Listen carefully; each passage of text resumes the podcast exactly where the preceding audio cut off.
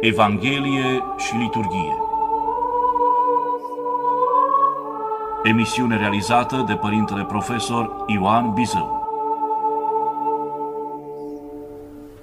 Iubiți ascultători și frați în Domnul nostru Isus Hristos, la Dumnezească liturghie din a doua duminică a perioadei celor trei săptămâni de pregătire pentru intrarea în postul mare, duminica de astăzi, se citește impresionanta parabolă a fiului risipitor.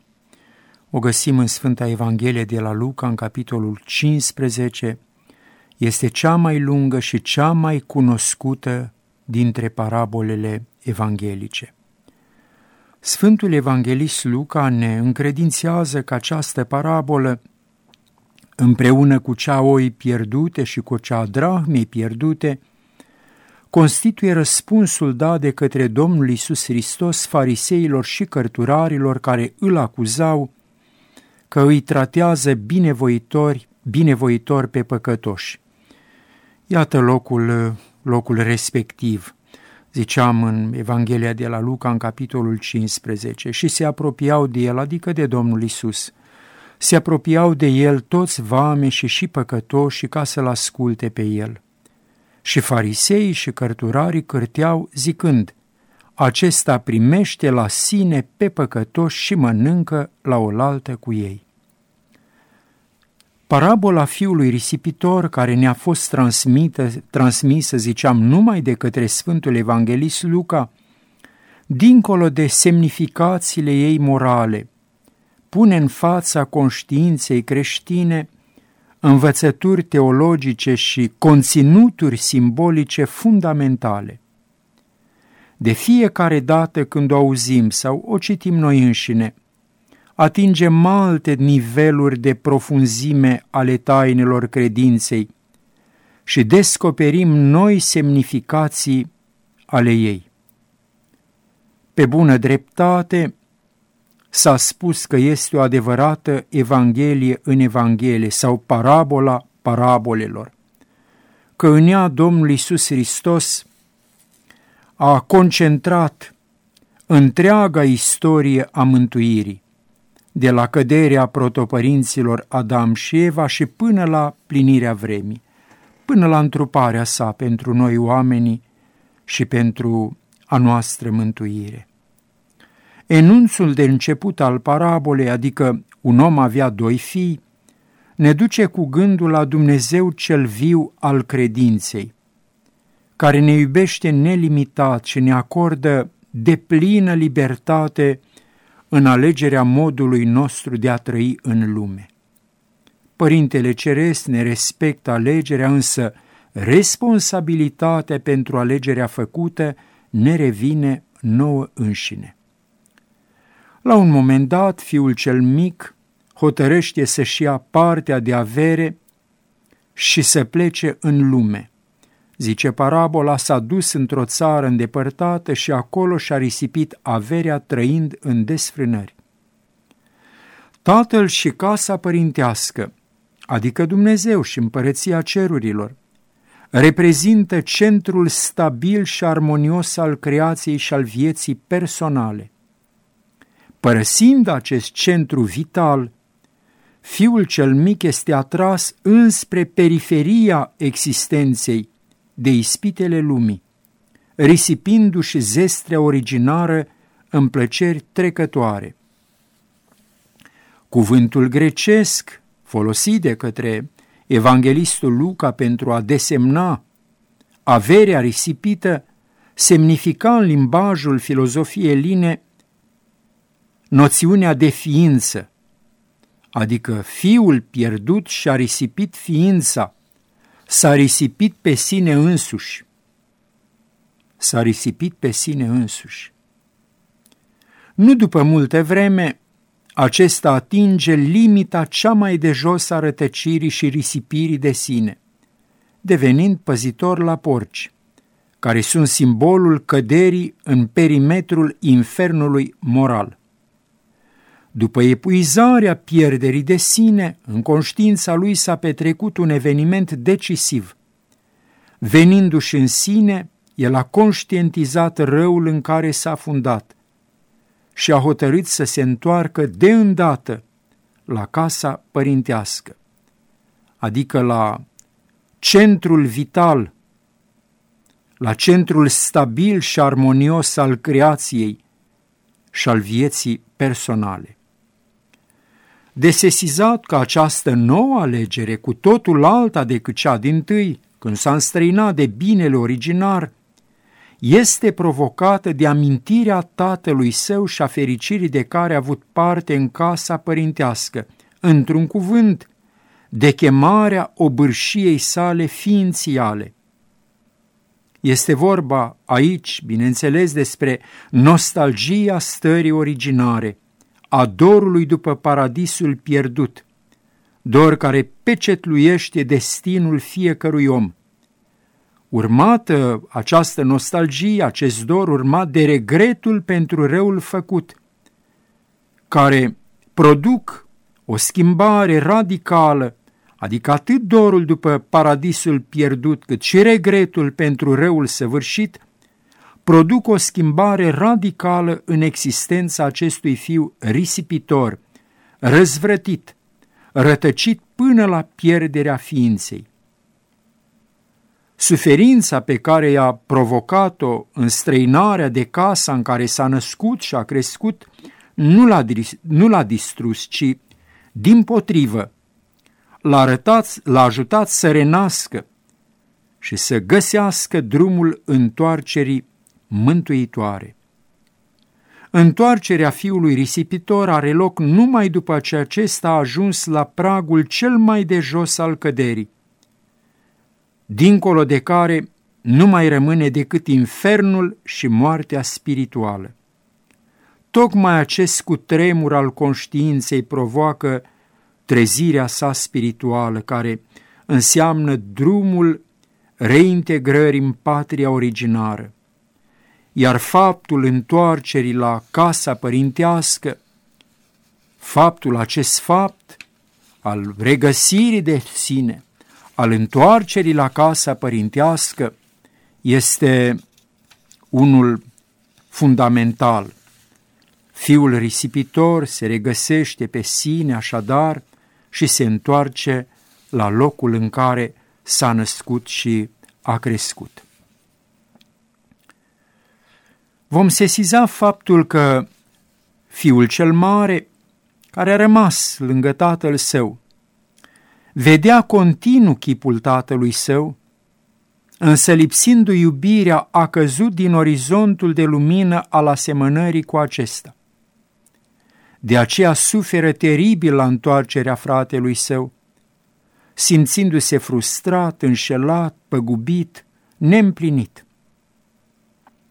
În această suferință inutilă, neziditoare a lui putem găsi aplicarea unui cuvânt al Domnului nostru Isus Hristos pe care îl găsim și în Evanghelia de la Matei în capitolul 12 și în Evanghelia de la Luca în capitolul 11. Zice Domnul, cine nu adună cu mine, unul ca acela risipește.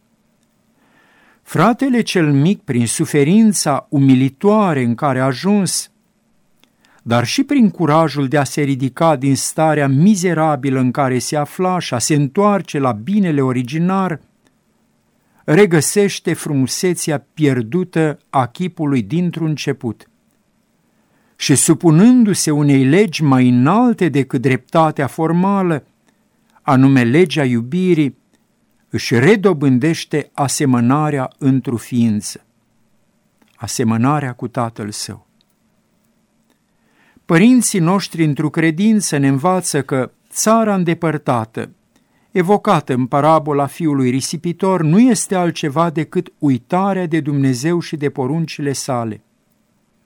Țara îndepărtată este, am putea spune, spațiul libertății pe care Dumnezeu o acordă omului, omului înzestrat cu libertatea de sine cu libertatea de, a de, de a-și decide destinul aici și în eternitate.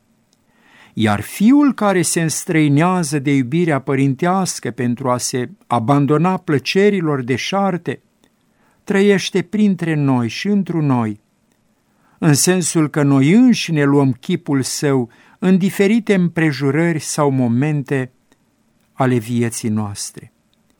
Fiecare dintre noi ne-am lăsat ispitiți într-un fel sau altul de țara îndepărtată a uitării de Dumnezeu și de binefacerile sale, risipind darurile chipului dumnezeiesc în experiențe derizorii, deșarte, nocive pur și simplu adeseori pentru destinul nostru de aici și din eternitate. Venirea întru sine este punctul culminant al experienței teribile în care s-a angajat fiul risipitor de bună voie, iar acest cutremur ființial înseamnă trezirea la conștiința de sine. Altfel spus, venirea întru sine este actul de eroism de care a dat dovadă risipitorul de sine când a făcut primul pas pe calea împărătească a întoarcerii la casa părintească. Întorcându-se la casa părintească, adică la obârșia sa ființială, fiul risipitor s-a biruit pe sine însuși, devenind din fiul pierzării, cum ar spune Sfântul Evanghelist Ioan, devenind fiul luminii, ca să folosim din nou o expresie a ucenicului prea iubit. Așadar, în această perioadă de pregătire pentru pelerinajul liturgic și mistic către praznicul învierii Domnului, Fiul risipitor ne învață ce înseamnă venirea în sine și, bineînțeles, curajul de a mărturisi onest răul făptuit. De la el învățăm lecția nădejdii în mila lui Dumnezeu, care, așa cum citim în cartea profetului Ezechiel, nu vrea moartea păcătosului, ci să se întoarcă de la căile sale și să fie viu. Învățăm lecția curajului de a ne mărturisi cu sinceritate și smerenie căderile în păcat. Zice, își zice Sieș, își promite că așa va spune în fața tatălui său, fiul risipitor, în momentul când își revine, când își, își recunoaște starea mizerabilă în care a căzut. Tată, am greșit la cer și înaintea ta și nu mai sunt vrednic să mă numesc fiul tău. Știm că și Iuda și-a venit în sine, recunoscând că a vândut sânge nevinovat, însă a lipsit curajul de a-și mărturisi fără de legea în fața Domnului. Psalmistul David, iată un alt exemplu, și-a mărturisit public păcatul săvârșit și a primit iertare de la Dumnezeu. Într-adevăr, de la fiul risipitor învățăm lecția izbăvitoare a căinței, a părerii de rău pentru momentele de rătăcire și risipire a ființei, momente în care am trăit de capul nostru, cum se zice. Auzim de multe ori spunându-se, cu tare sau cu tare trăiește de capul lui, adică fără nicio rânduială, fără nicio responsabilitate. Învățăm ce înseamnă remușcarea, zdrobirea inimii și renașterea ființială. Sfântul Ioan Gură de Aur ne spune fiecăruia dintre noi, Mărturisiți-vă păcatele voastre pentru că prin mărturisire se vindecă toate rănile cele sufletești. După cum și vătămarea trupului, arătată la doctor, se tămăduiește, iar boala cea tăinuită duce la moarte, tot așa și păcatele cele tăinuite omoară trupul și sufletul și îl fac pe diavolul să se bucure. Potrivit acestui îndemn pe care ni-l dă cel supranumit gură de aur, păcatul nu este nici de cum simpla încălcare a unei interdicții, a unei porunci anume, una sau alta dintre ele, ci mult mai grav decât atât. Păcatul este o boală teribilă a sufletului. Este căderea din starea de iubire față de Dumnezeu și față de semeni, este risipirea ființei. risipirea de sine până la moartea spirituală. Întrucât păcatul, adică răul de orice fel, rupe legătura de comuniune cu Dumnezeu și cu semenii, trebuie să conștientizăm mereu că păcatul, răul de orice fel, înseamnă diminuia, diminuarea sau împuținarea ființei noastre, înseamnă o rătăcire existențială care poate duce până la moartea spirituală.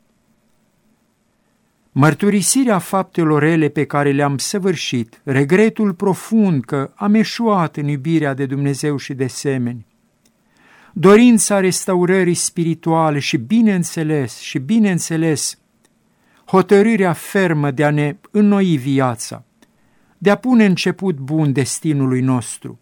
Toate acestea sunt necesare, sunt absolut necesare pentru ca iubirea pe care și iertarea pe care o primim de la Mântuitorul Iisus Hristos prin rugăciunea și prin lucrarea sacramentală a preotului să fie cu adevărat un act de restaurare a noastră în centrul stabil și armonios al ființei și o naștere din nou.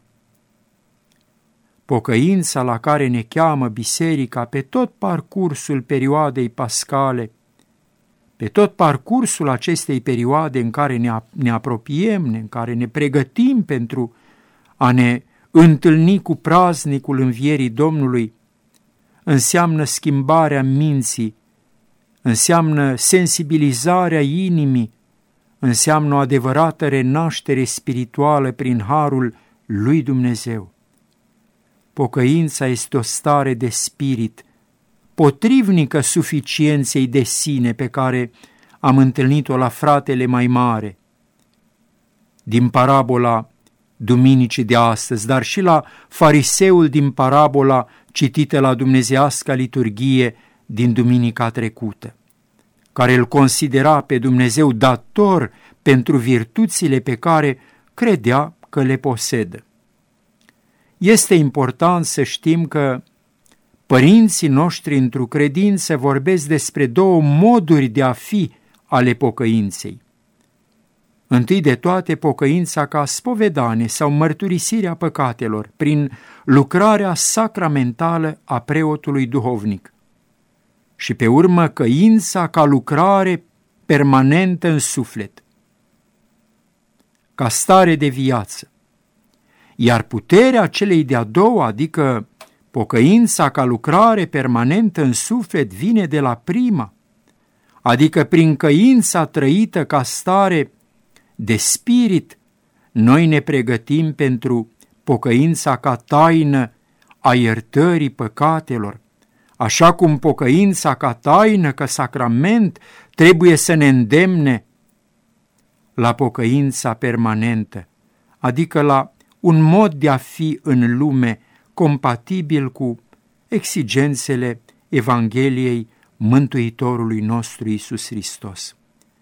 Oricum, pentru creșterea noastră spirituală este nevoie de un regret în suflet – este nevoie de o conștiință lucidă care să ne judece nedesăvârșirea faptelor săvârșite și să ne îndemne la o și mai mare strădanie a lucrării noastre viitoare. Pocăința urmează sau trebuie să urmeze după fiecare faptă, după fiecare stare de viață, după fiecare cuvânt hotărător al nostru – adică urmează păcatelor și căderilor noastre sufletești, dar urmează și virtuților noastre, întrucât acestea rămân întotdeauna imperfecte, nedesăvârșite. Într-un cuvânt, pocăința este purtată de conștiința că trebuie și putem să fim mai nobili sufletește, mai buni, mai rodnici, mai onești cu noi înșine, cu ființa noastră, cu partea bună, cu partea nobilă a ființei noastre.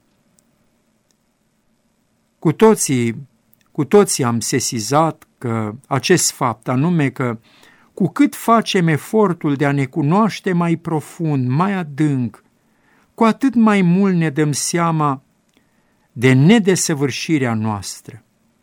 Sufletul care nu este mișcat de căință este străin de harul lui Dumnezeu, iar aceasta înseamnă nesimțirea unei inimi împietrite, semnul morții duhovnicești. Potrivit Sfântului Ioan Sinaitul, Ioan Scărarul, pe care o să-l evocăm pe parcursul perioadei prepascale în care, iată, iată, suntem intrați, la judecata finală nu vom fi vinuiți că n-am făcut minuni, că n-am fost teologi, că n-am avut vedenii, dar va trebui, cu siguranță va trebui, să dăm răspuns, să dăm socoteală lui Dumnezeu pentru că n-am plâns neîncetat pentru păcatele noastre, pentru răul, pentru răul pe care l-am săvârșit. Acest plâns harismatic are, are darul de a purifica firea noastră în profunzime. De aceea spunem că este semnul adevăratei căințe și pune început bun negrăitei bucurii de a fi în comuniune de viață și de iubire cu Dumnezeu. Așa trebuie să înțelegem făgăduința Mântuitorului Isus Hristos pe care o auzim sau o cântăm, o rostim noi înșine la fiecare dumnezească liturghie. Fericiți cei ce plâng, că aceia se vor mângâia. Iată așadar cu duminica de astăzi, așa cum spuneam la începutul întâlnirii noastre, intrăm și mai, și mai adânc în perioada prepascală, în perioada aceasta de pregătire pentru întâlnirea cu roadele, cu, cu bucuria negrăită a praznicului învierii Domnului. Cu duminica de astăzi a, am fost împărtășiți, suntem împărtășiți de a asculta una dintre cele mai frumoase parabole evanghelice, dintre cele mai profunde, dintre cele mai adânc purtătoare de învățătură teologică și de conținuturi simbolice fundamentale, parabola fiului risipitor. O parabolă a risipirii de sine, a regăsirii de sine și, de fapt, această parabolă ne dă și sensul perioadei prepascale în care ne aflăm. Să ne ajute bunul și înduratul, să ne ocrotească pe toți, cu mila, cu îndurările și cu iubirea sa de oameni. Din toată inima, o duminică frumoasă tuturor. Amin.